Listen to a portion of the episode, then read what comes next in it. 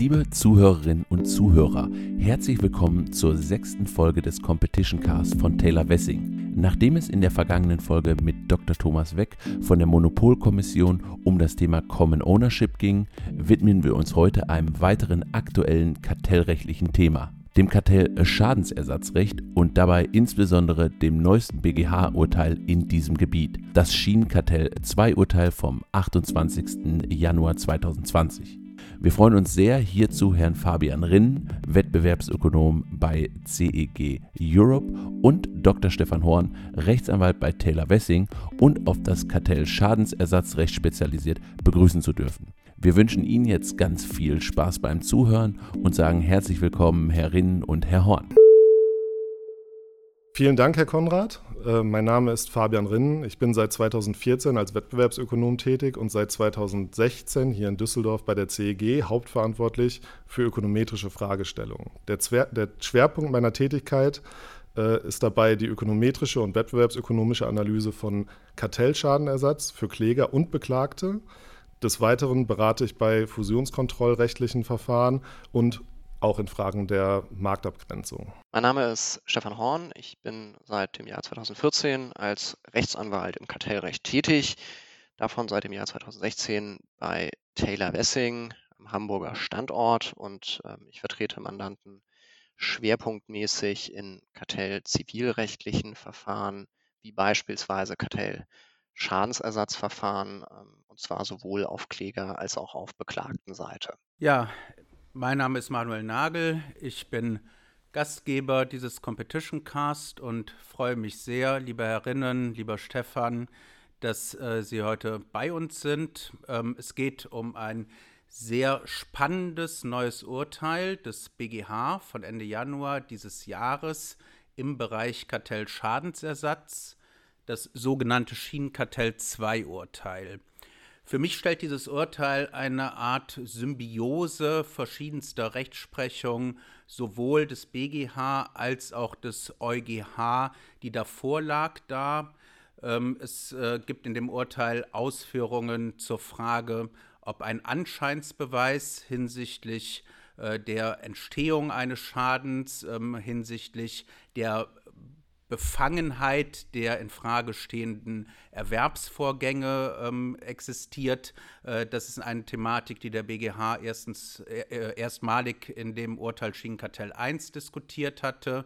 Ähm, eine andere Frage ähm, beschäftigt sich mit der richterlichen Würdigung, ähm, was eine Schadensentstehung und die Schadenshöhe anbelangt, äh, bei der der erleichterte Maßstab des Paragraph 287 ZPO gilt. hierzu hatte der BGH ja bereits in dem Urteil Lotto Block 2 Ausführungen gemacht.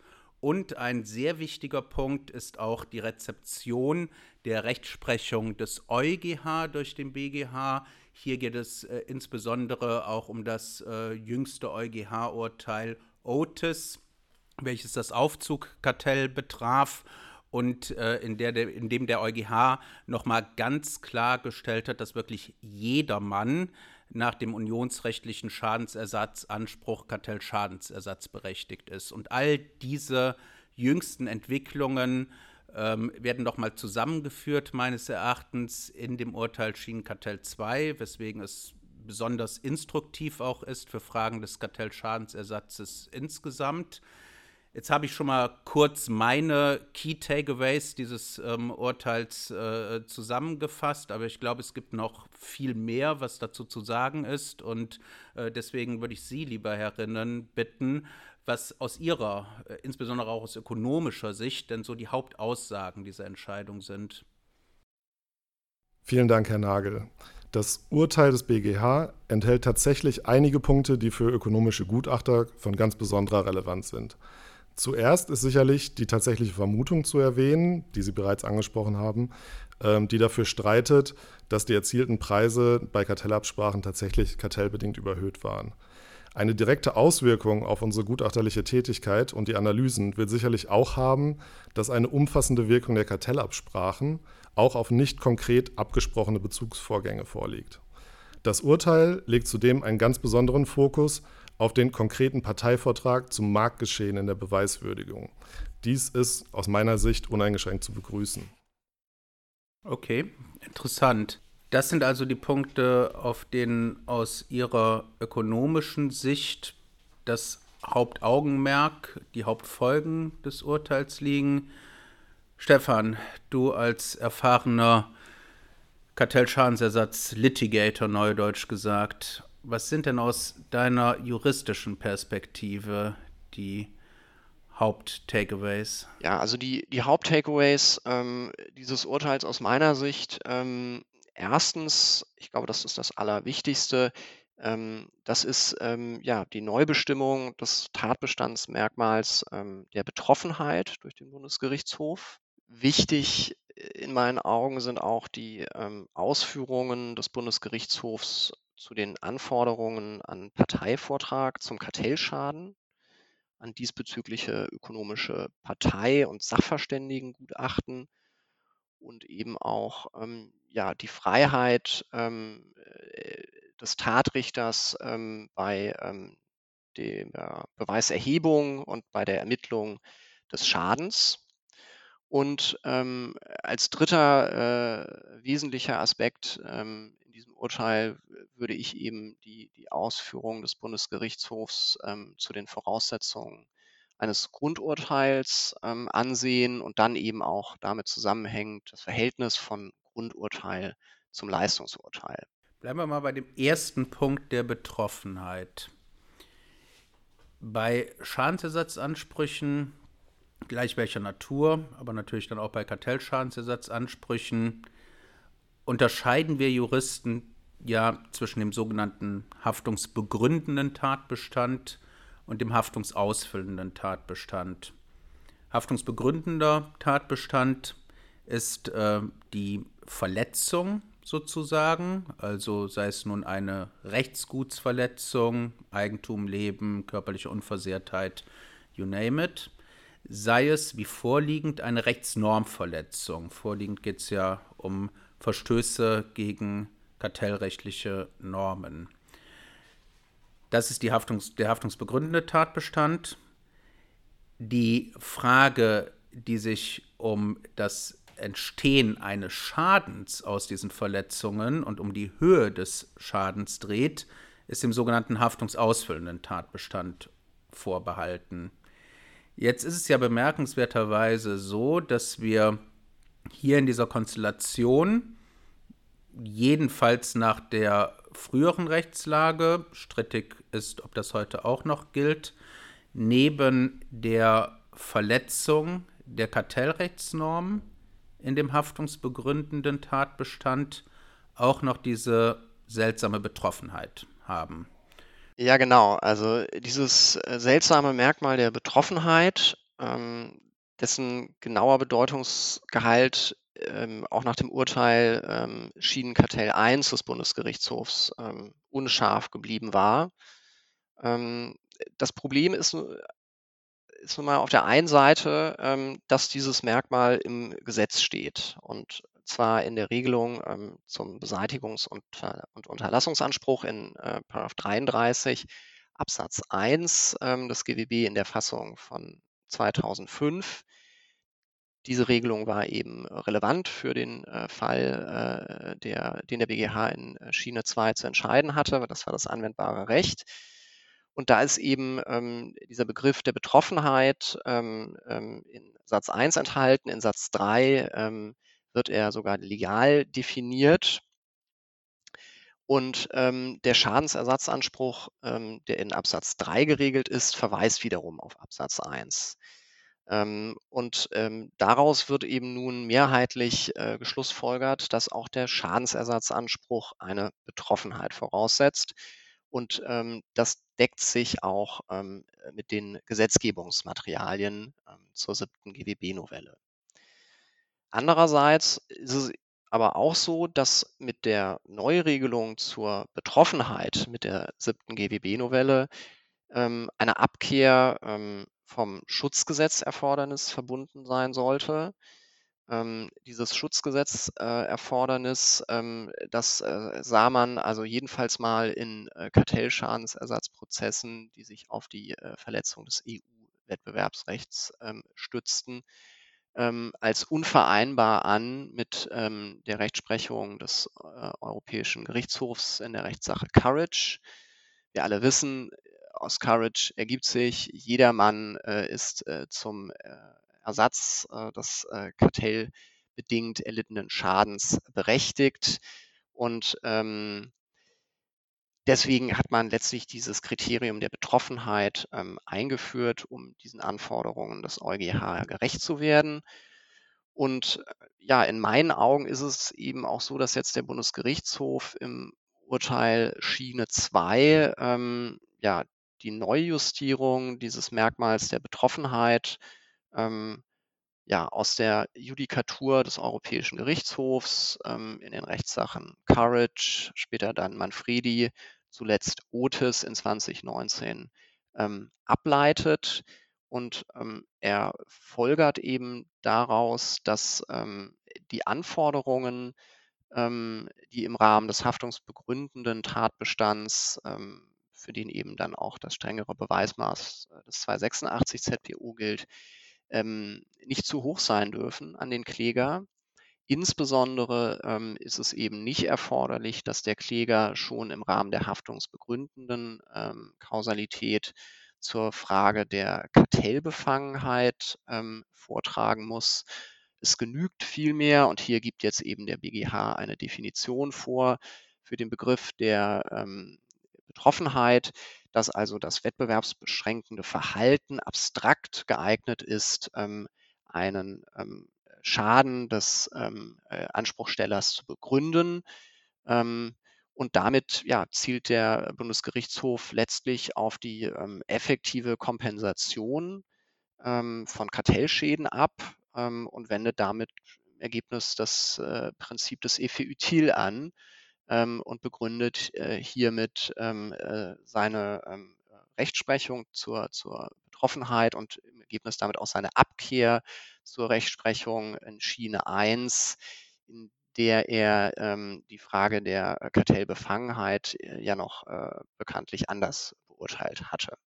Es wird unterschieden zwischen Betroffenheit, was ich jetzt mal so interpretiere, der Betroffene, also wer kann überhaupt Kläger sein, juristisch gesprochen, wer kann aktiv legitimiert sein, einerseits, und Kartellbefangenheit andererseits, ob dann beispielsweise die in Frage stehenden Erwerbsvorgänge, auf die man sich beruft, zu einem Schaden, zum Beispiel durch überhöhte Preise, geführt haben oder nicht. Ähm, dazu, Herrinnen, eine Frage an Sie ist es aus ökonomischer Sicht denkbar, dass dieses Merkmal nicht erfüllt ist? Ist es denkbar, dass es Konstellationen äh, ähm, äh, gibt, in denen gesagt wird, ähm, dass das Kartell noch nicht mal abstrakt zu irgendwelchen Schädigungen geführt haben könnte? Wann oder ob ein kartellrechtswidriges Verhalten sich konkret negativ auf die Abnehmer auswirkt, sei es durch höhere Preise oder niedrige Qualität, ist ökonomisch betrachtet häufig ambivalent. Es gibt in der ökonomischen Literatur sogar Untersuchungen, die durch ähm, ja, sehr ähm, kreative Annahmen, sage ich mal, zeigen, äh, dass, dass bei Hardcore-Kartellen es auch möglich ist, ähm, unter bestimmten Annahmen einen Nutzen für die Gesellschaft zu erzeugen. Bei dieser Bewertung würde ich allerdings höchstens äh, klare Preiskartelle ausnehmen, bei denen davon auszugehen ist, dass sie zu einem Schaden geführt haben. Ähm, von daher ist es ähm, korrekt, meiner Meinung nach, dass der Bundesgerichtshof ähm, zu, der, zu dem Schluss kommt, dass selbst bei Quoten- und Kundenschutzkartellen kein Anscheinsbeweis dafür streitet, dass die Preise, die im Rahmen äh, des Kartells gezahlt wurden, äh, über denen liegen müssen, die ohne diese wettbewerbsbeschränkende Absprache sich ergeben hätten. Ähm, das ist sehr interessant, was Sie da gerade ausgeführt haben. Ich interpretiere das so, dass auch aus ökonomischer Sicht jetzt mal abstrakt generell Kartelle grundsätzlich geeignet sind, einen Schaden herbeizuführen, wenn man nicht gerade ähm, auf äh, Märkten unterwegs ist, die wirklich überhaupt gar nichts äh, mit äh, dem Kartellmarkt äh, zu tun haben. Also jetzt mal solche Extrembeispiele beiseite gelassen, aber ähm, dass grundsätzlich die relevante ökonomische Analyse in dem Bereich stattzufinden hat, den wir als haftungsausfüllenden Tatbestand definieren.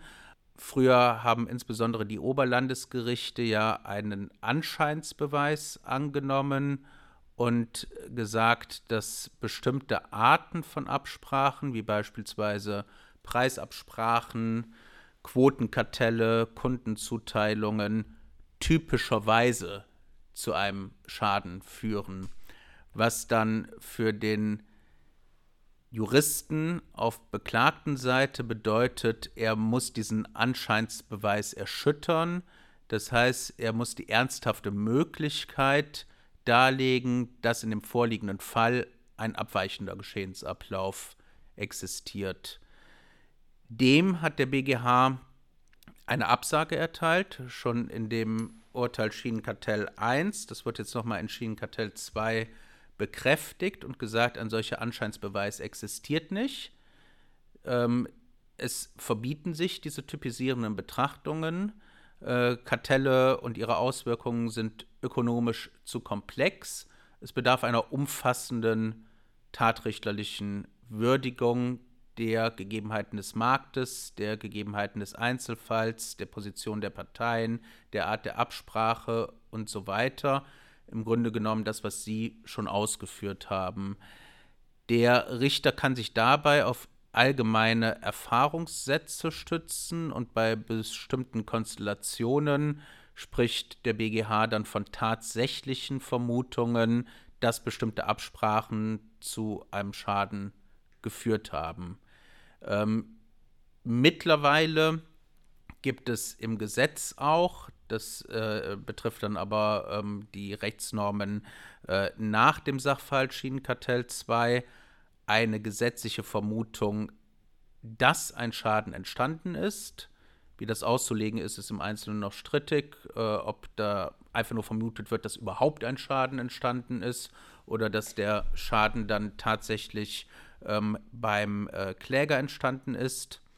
Und zu guter Letzt plant der Gesetzgeber der 10. GWB-Novelle eine zusätzliche Vermutung, auch in Reaktion auf die Absage des BGH an den Anscheinsbeweis, dass die jeweiligen Erwerbsvorgänge, die angeführt werden, auch kartellbefangen sind und mithin schadensbelastet sind. An Sie als Ökonom eine Frage, wenn Sie diese juristischen Termini, mit denen konfrontiert sind, Anscheinsbeweis, tatsächliche Vermutung, gesetzliche Vermutung, umfassende richterliche Würdigung etc. pp.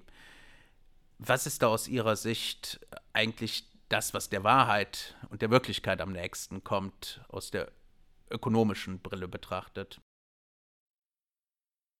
Ich glaube, was der Realität am nächsten kommt, äh, fällt mir als juristischer Laie schwer zu beurteilen. Ähm, was ich allerdings äh, sagen kann und was, was für mich ein wirklich interessantes Thema ist, ist, dass diese Unterscheidungen ähm, tatsächlich wichtige Auswirkungen auf die, auf die Analysen, insbesondere den, die ökonometrischen Analysen, die wir, die wir im Rahmen unserer Gutachten durchführen haben kann. Ähm, nehmen wir jetzt zum Beispiel mal an, wir, wir sind in einer Welt, wo wir einen zeitlich oder räumlich-zeitlichen Vergleich anhand einer Regression darstellen äh, mit einer Indikatorvariable. Also das ist ja ein, ein relativ äh, üblicher Vorgang. Was ist eine Regression? Und was ist die Indikatorvariable, so dass ich als Laie es verstehen kann? Okay, also eine, eine Regressionsanalyse äh, versucht die ähm, einen Zusammenhang zwischen dem äh, beobachteten Preis auf dem Markt und äh, möglichen erklärenden Faktoren, wie zum Beispiel Kostenpositionen oder auch ähm, Variablen, die die Nachfrage messen, herzustellen. Ähm, wenn man einen, sagen wir, einen zeitlichen, äh, eine zeitliche Vergleichsmarktbetrachtung heranzieht, dann bedeutet das ja, dass man ähm, üblicherweise die, den Zeitraum nach dem Kartell und den Zeitraum während des Kartells im Rahmen einer solchen Regressionsanalyse vergleicht.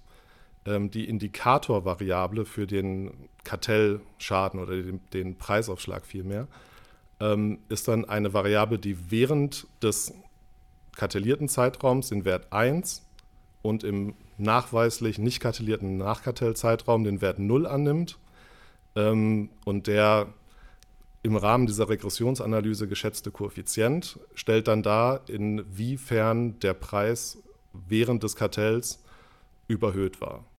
Interessant. Und jetzt ist es sogar nach meinem Laienverständnis, aber da ähm, bitte ich Sie auf jeden Fall um ökonomische Erläuterungen, so, dass es einen Unterschied macht, ob ich von einem Anscheinsbeweis ausgehe, der mithilfe eines ökonomischen Gutachtens, mithilfe einer Regressionsanalyse widerlegt werden muss, oder ob ich umgekehrt, jetzt das war die Beklagtenseite, oder ob ich umgekehrt auf Klägerseite, ohne dass ein Anscheinsbeweis für mich streitet, darlegen muss, dass ein Schaden entstanden ist? Also da müssen wir ähm, zunächst klar unterscheiden. Bisher haben wir diskutiert über die Schätzung eines Regressionsmodells, also wie entsteht dieser Koeffizient, der uns äh, mit einer gewissen Unsicherheit sagt, äh, wie hoch der Preisaufschlag laut unserer Schätzung war. Ähm, die Relevanz der äh, Art der Beweiserleichterung kommt dann ins Spiel, wenn wir über die statistischen Tests reden, die danach folgen. Ja?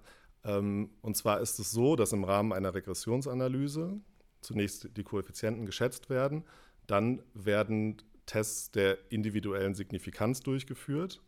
Ähm, das bedeutet, man geht davon aus, ja, dass ein erklärender Faktor keinen entscheidenden Einfluss auf den, äh, auf den Preis, den wir ja hier untersuchen, gehabt hat. Ähm, bleiben wir jetzt beim konkreten Beispiel. Wenn wir den Kartellindikator haben, ähm, geht man bei diesem Test davon aus, dass es eben keine preisüberhöhende Wirkung des Kartells gegeben hat, dass dieser Koeffizient also null sein sollte. Und anhand dieses statistischen Tests kann man nun herausfinden, ob, ähm, ob es eben entscheidende Hinweise dafür gibt, dass dieser ähm, Koeffizient positiv ist und dadurch der Preis durch das Kartell tatsächlich entscheidend überhöht worden ist. Okay, das sind also jetzt die, Tests, die der Kläger ähm, oder die zugunsten des Klägers wirken würden. Genau, in, also in der gängigen Praxis ist es derzeit so, dass ähm, Kläger so operieren, dass, äh, dass sie diese Tests durchführen, um wie gesagt, Hinweise dafür zu liefern, dass, äh, dass ein Preis kartellbedingt statistisch signifikant überhöht gewesen ist. Und das ist eine herkömmliche Methode und äh, die ähm, ist dann nach meinem Verständnis auch nicht mit höheren ökonometrischen und wissenschaftlichen Hürden verknüpft, äh, sondern das sind Dinge, die man, diese Tests kann man mit den herkömmlichen Mitteln durchführen und es ist jemandem möglich, diese Abweichung dann auch statistisch darzulegen, die, die Abweichung des Kartellpreises vom Wettbewerbspreis. Absolut. Das ist äh, für Ökonomen Teil ihrer, ihrer Standard-Toolbox sozusagen. Ja, ähm, allerdings äh, ist die Frage eben, ähm, diese Tests, wie gesagt, können, können Hinweise darauf liefern, dass der Preis kartellbedingt überhöht gewesen ist. Es ist allerdings deutlich schwieriger zu zeigen, dass äh, ein Anscheinsbeweis eines kartellbedingt überhöhten Preises nicht zutrifft. Ähm, das habe ich auch in meinem 2019er Artikel in der Wirtschaft und Wettbewerb äh, so dargelegt. Äh, in dem Fall müsste ein, ja, in dem Fall wäre es natürlich ein auf der beklagten Seite tätiger Gutachter, äh, eben zeigen durch einen sogenannten einseitigen Test. Das heißt, es ist ein Test, der als äh, Ausgangsposition hat, dass ein positiver Schaden entstanden ist, ähm, dass solch ein Schaden nicht entstanden ist. Und die einzige Art, das praktisch zu tun, ist eben äh, durch eine Schätzung bei einem signifikant, also merklich negativ geschätzten Koeffizienten zu landen. Und das ist äh, ökonometrisch gesprochen schon ein recht äh, dickes Brett, was da gebohrt mhm. werden muss. Ich denke, es ist eine ganz entscheidende Frage, wie diese tatsächliche Vermutung sich in der Praxis auf die, auf die durchgeführten ökonometrischen Tests äh, niederschlägt. Ähm, ich könnte mir vorstellen, dass im Zusammenhang mit, der, mit dieser tatsächlichen Vermutung, wenn, wie beim Schienenkartell, größtenteils die, die begünstigten Marktfaktoren äh, gegeben sind, äh, es tatsächlich auch angebracht wäre, bei einer klägerseitigen Schätzung so zu verfahren, wie es bei einem Anscheinsbeweis dann der Fall wäre. Also dass man tatsächlich sich auch darauf berufen könnte, ähm, ich habe einen positiven Preisaufschlag geschätzt. Ähm, das Testergebnis ähm, ist erstmal dafür nicht so relevant und es liegt an, der, an den Gutachtern der Beklagten, dies zunächst zu widerlegen, also zu zeigen, dass tatsächlich kein Schaden entstanden ist. Ähm, aber auch in diesem Zusammenhang, wie Sie so richtig angemerkt haben, wird es auf eine, eine äh, vollumfängliche äh, Begutachtung aller Umstände in dem Markt ankommen. Okay. Vielleicht in dem Zusammenhang, Stefan, an dich die Frage. Könntest du das vielleicht prozessual nochmal einordnen, äh, in äh, die Frage dieser richterlichen freien Würdigung im Rahmen des Paragraph 287 ZPO. Ja, also zunächst mal äh, ganz wesentlich, ähm, wenn auch im Grunde keine neue Erkenntnis ist, äh, die Feststellung des Bundesgerichtshofs, also dass der kontrafaktische Preis, also der Preis, der sich ohne den Kartellrechtsverstoß gebildet hätte, nur im Wege eines Indizienbeweises möglich ist weil eben der kontrafaktische Preis zwingend ein hypothetischer Preis ist. Niemand kennt ihn, man kennt nur tatsächlich beobachtbare Preise. Ähm, und äh, das gilt sozusagen auch ähm, ähm, für den ökonomischen Parteigutachter oder den gerichtlich bestellten Sachverständigengutachter. Auch die können sich eben dem kontrafaktischen Preis nur annähern. Ähm, der zweite Punkt, der in dem Zusammenhang, glaube ich, relevant ist, ist also, dass der Bundesgerichtshof nochmal an die Freiheit des Tatrichters im Rahmen der Schadensschätzung nach 287 erinnert. Der Tatrichter hat hier gewisse Freiheiten im Umgang mit Beweisanträgen. Ähm, er ist nicht äh, zwingend ähm, an jeden Beweisantrag gebunden. Also beispielsweise dann, wenn er ähm, auch die Richtigkeit ähm, ähm, einer Hilfstatsache, für die Beweis angeboten wurde, unterstellen kann und dann trotzdem aber zu dem Ergebnis kommt, dass die ihn nicht ähm, von der Wahrheit der ähm, Haupttatsache ähm, überzeugt, dann muss er diesem Beweisantrag nicht äh, nachgehen. Ähm, er muss auch dann einem Beweisantrag nicht nachgehen, wenn ihm bereits hinreichende Grundlagen für ein Wahrscheinlichkeitsurteil zur Verfügung stehen. Also hier betont der ähm, Bundesgerichtshof ähm, eben nochmal die Freiheit des Tatrichters, ohne in der Sache damit, glaube ich, wirklich etwas Neues zu sagen.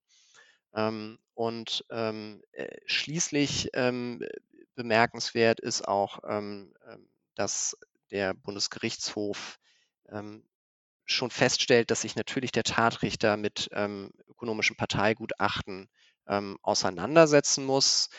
Das ist aber eben, das bedeutet aber eben nicht, dass jetzt der Tatrichter ähm, durch ähm, ähm diese ähm, Parteigutachten in irgendeiner Form präjudiziert wäre.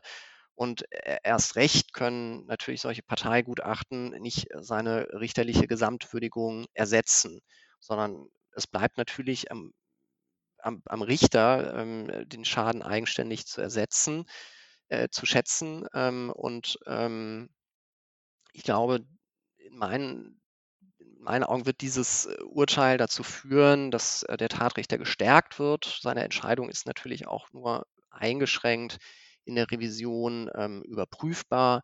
Beispielsweise, wenn er eben äh, ganz wesentliche Beurteilungsfaktoren für den Schaden unberücksichtigt gelassen hat. Aber es bleibt eben eine eingeschränkte Überprüfbarkeit. Und das wird, glaube ich, zu einer Stärkung des Tatrichters ähm, führen und ähm, gepaart mit anderen Aspekten dieses Urteils, auf die wir, glaube ich, auch noch zu sprechen kommen werden, wird das eben dazu führen, dass wir ähm, in Zukunft mehr Leistungsurteile sehen werden. So die alte Rechtslage. Mittlerweile, schon durch die neunte Novelle, haben wir die Vermutung, dass aufgrund eines Kartells ein Schaden entstanden ist. Wir haben die Vermutung im äh, Rahmen von Pass-On, dass auf den mittelbaren Abnehmer, die Vermutung gilt unter bestimmten Voraussetzungen, dann Preise abgewälzt wurden. Äh, der Gesetzgeber der 10. GWB-Novelle will eine Vermutung der Befangenheit von oder der Kartellbefangenheit von äh, geschäftlichen Vorgängen einführen, die im sachlich-räumlich-zeitlichen Zusammenhang mit dem Kartell stehen, was auch immer das dann im Einzelnen heißen mag. Insbesondere unter Berücksichtigungen der Schwierigkeiten, äh, die herinnen zur Widerlegung des Anscheinsbeweises bereits ausgeführt hat, scheint mir das eine ganz enorme Erleichterung für den Kläger darzustellen. Äh, scheint mir das die Würdigung, die freie richterliche Würdigung nach 287, die wir jetzt im Schienenkartell 2 äh, sehr prominent herausgestellt haben, wieder im gewissen Umfang auszuhebeln. Und mich selbst treibt das Bauchgefühl um, dass aufgrund dieser nochmal deutlichen Erleichterung für den Kläger ein Fokus künftig auf der Frage liegen wird, nicht ob ein Schaden entstanden ist und ob die geschäftlichen Vorgänge, an denen der Kläger beteiligt war, kartellbefangen sind, sondern dass der Fokus auf der Höhe des entstandenen Schadens liegen wird.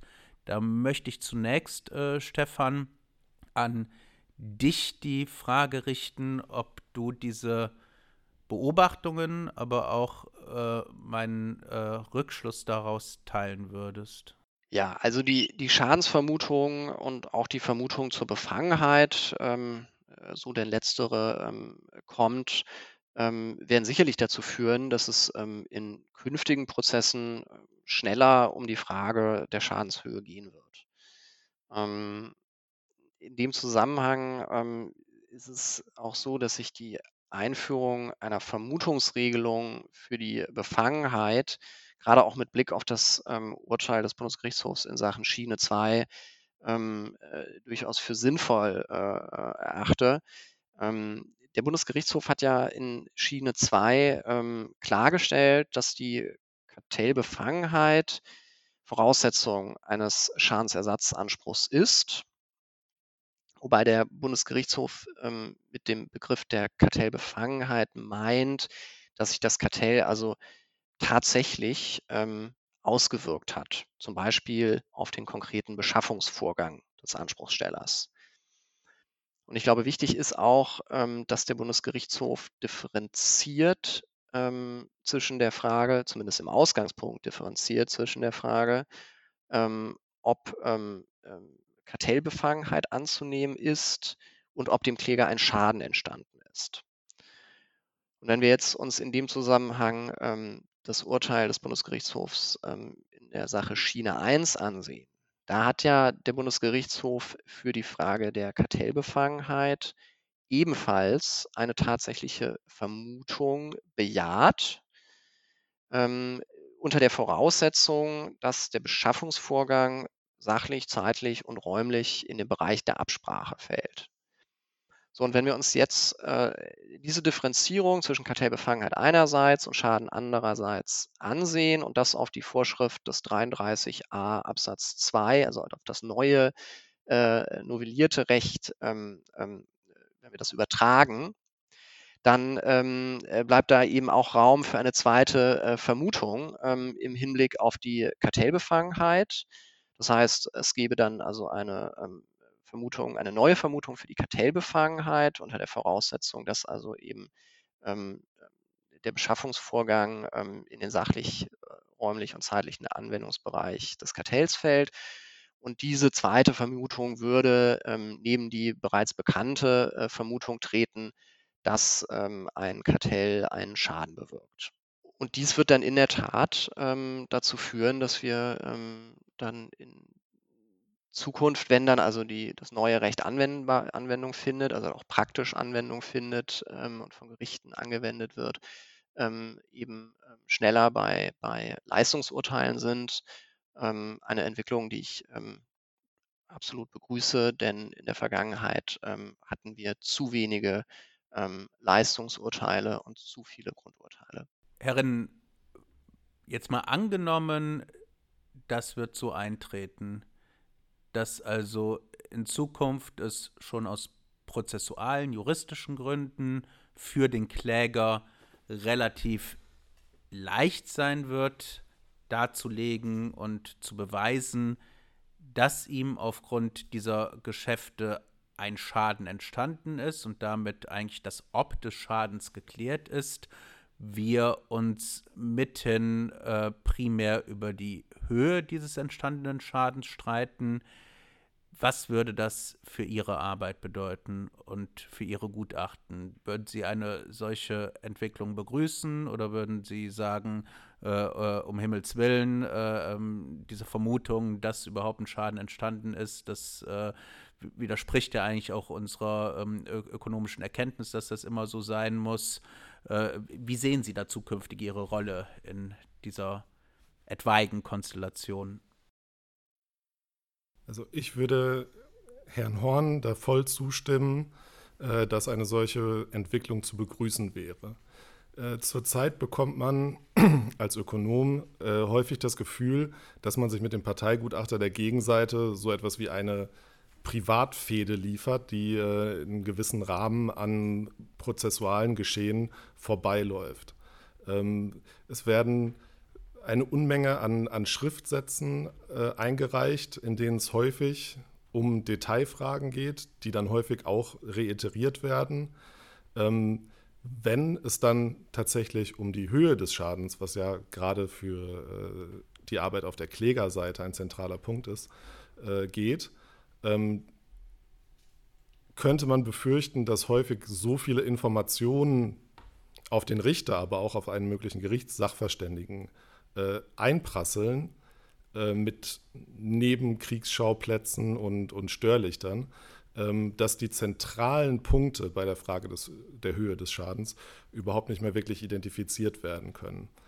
Ähm, einerseits, um so die, die Arbeit der, der Richter und Gerichtssachverständigen zu erleichtern, andererseits aber auch, um ähm, für uns als Ökonomen Klarheit darüber zu erhalten, was ähm, vonnöten ist, um äh, tatsächlich zu belegen, dass, äh, dass ein kartellbedingt überhöhter Preis äh, entstanden ist und inwiefern diese Quantifizierung äh, vom Gericht als korrekt angesehen wird, äh, wäre es tatsächlich äh, zu begrüßen, wenn in Zukunft schneller und häufiger Leistungsurteile ergehen. Mhm, okay, das ist noch ein weiterer guter Punkt und äh, auch eine, eine Schlussfolgerung aus äh, dem Urteil Schienenkartell 2, was Sie hier angesprochen haben, nämlich äh, schon unter dieser Rechtsprechung, die noch nicht mal mit den neuen Vermutungen arbeitet, äh, eine ähm, Zunahme an Leistungsurteilen. Also der, der BGH scheint hier ja äh, ähm, der, dem inflationären Erlass von Grundurteilen äh, gewisse Schranken setzen zu wollen, äh, verweist auf die Prozessökonomie und sagt, wenn man ohnehin schon in ökonomische Erwägungen einsteigt, um das Ob des Schadens äh, darzulegen, äh, dann ist der Weg zur Höhe des Schadens und damit zum Leistungsurteil gar nicht mehr so weit. Äh, vielleicht, ähm, Stefan, wenn du noch mal ein paar Worte dazu sagen könntest, was aus prozessualer Hinsicht Schienenkartell 2 für das Verhältnis Grund- und Leistungsurteil bedeutet, ähm, wie dies in Zukunft äh, ähm, nach den gesetzlichen ähm, Änderungen und Einführung der Vermutungstatbestände vielleicht aussehen wird und ob es hier aus deiner Sicht, ob dies eine positive Entwicklung ist oder äh, ob es hierzu auch ähm, Kritikpunkte gibt. Der Bundesgerichtshof ähm, führt aus, ähm, dass der Erlass eines Wahrscheinlichkeitsurteils ähm, ihm erstmal voraussetzt, dass überhaupt wahrscheinlich ist, dass ein Schaden entstanden ist. Und wichtig ist in dem Zusammenhang, dass also das Vorhandensein eines Erfahrungssatzes, äh, sprich dieser tatsächlichen Vermutung, die der Bundesgerichtshof ähm, annimmt, nicht ausreicht, ähm, um ein Grundurteil zu erlassen, ähm, sondern erforderlich für den Erlass eines Grundurteils ist bereits, dass sich der Tatrichter umfassend mit dem Tatsachenvortrag der Parteien zum Schaden auseinandersetzt. Er muss also diese erforderliche Gesamtwürdigung bereits für den Erlass eines Grundurteils vornehmen. Er muss Erfahrungssätze ähm, berücksichtigen, ähm, muss den vorgebrachten Indizien äh, nachgehen, muss sich mit den Parteigutachten auseinandersetzen. Und weil er das alles machen muss, ähm, kann es dann eben die Prozessökonomie gebieten, dass er eben bereits einheitlich über ähm, Grund und Höhe des geltend gemachten Anspruchs entscheidet. Denn er äh, hat sich dann sozusagen auch schon mit dem Prozessstoff zur Schadenshöhe auseinandergesetzt und dann spricht nichts dagegen, gleich ähm, auch ähm, über die Höhe zu entscheiden ich glaube, dass diese Ausführungen des Bundesgerichtshofs ähm, einen echten Durchbruch darstellen hin zu mehr Leistungs- bzw. Endurteilen. Ich habe es schon gesagt, das ist ähm, aus meiner Sicht absolut zu begrüßen, denn in der Vergangenheit, da gab es einfach viel zu viele Grundurteile. Und ähm, das ähm, verzögert im Grunde die Prozesse, lähmt aber eben insbesondere auch die Rechtsentwicklung, weil es einfach keine oder nur sehr wenige Urteile zur Schadenshöhe gibt und führt letztlich in meinen Augen auch zu einem weniger an Wahrheitsfindung äh, in Bezug auf die eigentlich allein relevante Frage in all diesen Verfahren, wie hoch ist der Schaden denn nun äh, am Ende gewesen. Von daher begrüße ich dieses Urteil gerade auch in diesem Punkt absolut. Und ähm, in Zukunft, äh, Manuel, weil du auch danach gefragt hast, wird sich das möglicherweise ändern mit den, mit den Schadensvermutungen. Ähm, das kann ich mir durchaus vorstellen, denn ähm, wenn wir dann Zukunft diese Vermutungsregelung haben, dass ein Kartell ähm, einen Schaden verursacht, dann haben wir eben nicht mehr zwingend diese ähm, Gesamtwürdigung des Tatrichters, ähm, sondern dann kann es eben sein, ähm, dass der Tatrichter zu dem Ergebnis kommt, der Beklagte oder die Beklagten, die haben ähm, diese Vermutung nicht widerlegt. Ähm, und deswegen kommt es gar nicht darauf an, äh, erstmal, was denn jetzt der Kläger ähm, zur Schadenshöhe vorgetragen hat. Und dann wiederum kann es passieren, ähm, dass wir eben äh, wieder mehr Grundurteile haben, weil man erstmal sagt, gut, Schadensvermutung in meinen Augen nicht widerlegt. Ähm, ähm, damit ähm, sind die Voraussetzungen für ein Grundurteil gegeben. Okay, dann würden wir auch langsam zum Schluss kommen. Ich nehme für mich persönlich aus dieser Diskussion mit, dass das Ganze noch sehr im Fluss ist und eine sehr dynamische Entwicklung. Ich habe den Eindruck, dass wenn man eine Stellschraube leicht verstellt, beispielsweise, das würde ich jetzt vielleicht sogar äh, im gewissen Sinne auch im materiellen äh, ähm, Recht verorten, Fragen, äh, wie habe ich Betroffenheit auszulegen, aber auch dann äh, Fragen, ähm, äh, wie prüfe ich den Schaden, was muss ich darlegen und beweisen äh, für ähm, den Nachweis des Entstehens eines Schadens, der Kartellbefangenheit des Geschäftes. Es scheint einen großen Unterschied äh, aus ökonomischer Sicht zu machen im Hinblick auf die ähm, Darlegungs- und Beweislast, ob ich nun vom Anscheinsbeweis ausgehe ähm, oder nicht. Ähm, sobald äh, eine Rechtsprechung äh, in dieser Hinsicht ähm, in der Welt ist, scheint der Gesetzgeber relativ äh, schnell zu reagieren. Nach äh, dem Urteil Schienenkartell 1 und der Aufgabe des Anscheinsbeweises äh, hatten wir die ähm, weitere ähm, Beweiserleichterung, gesetzliche Vermutung äh, in, die, äh, zehnte, den Entwurf, äh, in den Referentenentwurf der 10. GWB-Novelle ähm, aufgenommen. Und äh, es scheint mir eine große Dynamik zu sein, äh, die sich gegenseitig bedingt. Deutsche Rechtsprechung, europäische Rechtsprechung, denn Schienenkartell 2 scheint ja auch maßgeblich auf die Rechtsprechung des EuGH zurückzuführen zu sein. Gesetzgeber, der dann äh, äh, wiederum das Ganze noch weiter akzeleriert und äh, ausführend äh, die Richter, aber natürlich auch die ökonomischen Gutachter, die sich äh, flexibel anpassen müssen an diese dynamische Entwicklung, äh, ihre Methoden äh, entsprechend anpassen müssen, je nachdem, äh, welche Beweisanforderungen gelten, je nachdem, auf welcher Seite man auch tätig ist und zuletzt natürlich auch wir Anwälte. Ähm, und äh, ja, ich denke, dass äh, diese Geschichte noch lange nicht äh, zu Ende erzählt ist und dass wir sicherlich noch äh, viele interessante Sendungen auch äh, zu dieser Materie machen können und werden.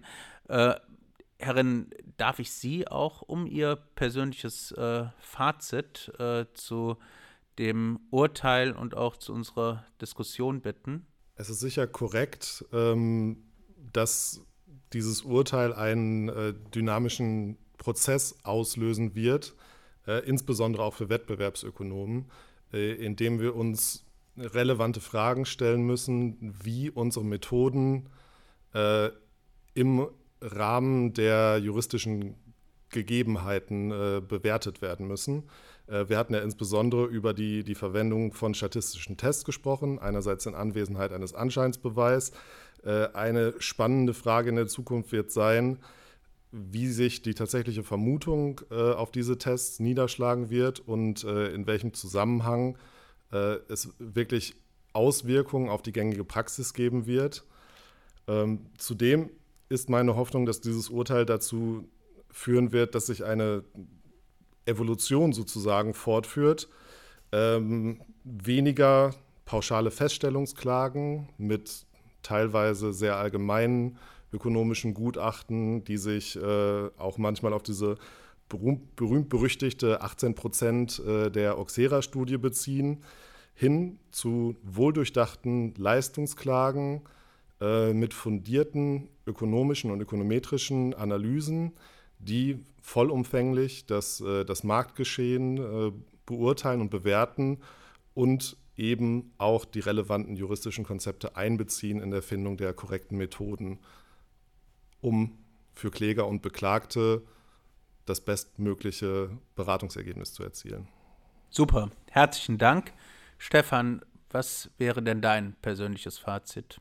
Ja, also der Bundesgerichtshof hat mit dem Urteil Schienenkartell 2 ähm, meines Erachtens für viele hilfreiche Klarstellungen gesorgt. Also ich glaube, am wichtigsten ist insbesondere eben diese, diese Definition, die wir jetzt haben für den Begriff äh, der Betroffenheit, ähm, die Weite dieses Tatbestandsmerkmals, ähm, die meines Erachtens vor dem Hintergrund der EU-Rechtsprechung zum Kartellschadensersatz ähm, recht absolut richtig ist ähm, und ähm, die dazu führen wird, dass sich die Gerichte viel früher jetzt eben mit der eigentlichen Frage der, der äh, Schadensentstehung und der Schadenshöhe beschäftigen werden. Ähm, die Prüfungen werden weniger kopflastig sein und ähm, also gepaart ähm, mit dem Auftrag äh, des Bundesgerichtshofs an äh, die Instanzgerichte ähm, eben ähm, auch im Sinne der Prozessökonomie ähm, direkt über die Höhe der Haftung äh, zu entscheiden, wird dies dann eben auch äh, zu mehr Leistungs- bzw. Endurteilen führen. Ähm, ähm, ich habe es schon gesagt, das ähm, dient der Wahrheitsfindung und ähm, wird ähm, sicherlich auch dazu führen, dass Deutschland ähm, als äh, Standort für Kartellschadensersatzklagen äh, im internationalen Vergleich gestärkt wird. Herzlichen Dank. Ganz herzlichen Dank sowohl an Sie, liebe Herrinnen, als auch an dich, lieber Stefan, für diese sehr anregende und spannende, wie ich fand, Diskussion zu der, Achtung Wortwitz, bahnbrechenden Entscheidung Schienenkartell 2. Ähm, ich hoffe, unseren Zuhörerinnen und Zuhörern hat es auch Vergnügen bereitet. Ganz herzlichen Dank an Sie fürs Einschalten und wir würden uns sehr freuen, wenn Sie wieder bei uns einschalten zur nächsten Folge des Competition Cast von Taylor Wessing. Liebe Hörerinnen und Hörer, wir hoffen, dass Ihnen auch diese Ausgabe gefallen hat. Wie immer gilt, alle Informationen zum Podcast, zu aktuellen und zukünftigen Folgen sowie zu unseren Gästen erhalten Sie auf unserer Webseite unter www.lawofsohr.de slash competitioncast. Kommentare, Fragen, Anregungen und Themenwünsche für die kommenden Folgen können Sie gerne an unsere E-Mail-Adresse twg.competitioncast at richten. Alle Informationen finden Sie natürlich auch wieder in den Show Notes. Wir sagen auf Wiederhören, bis zum nächsten Mal beim Competition Cast von Taylor Wessing.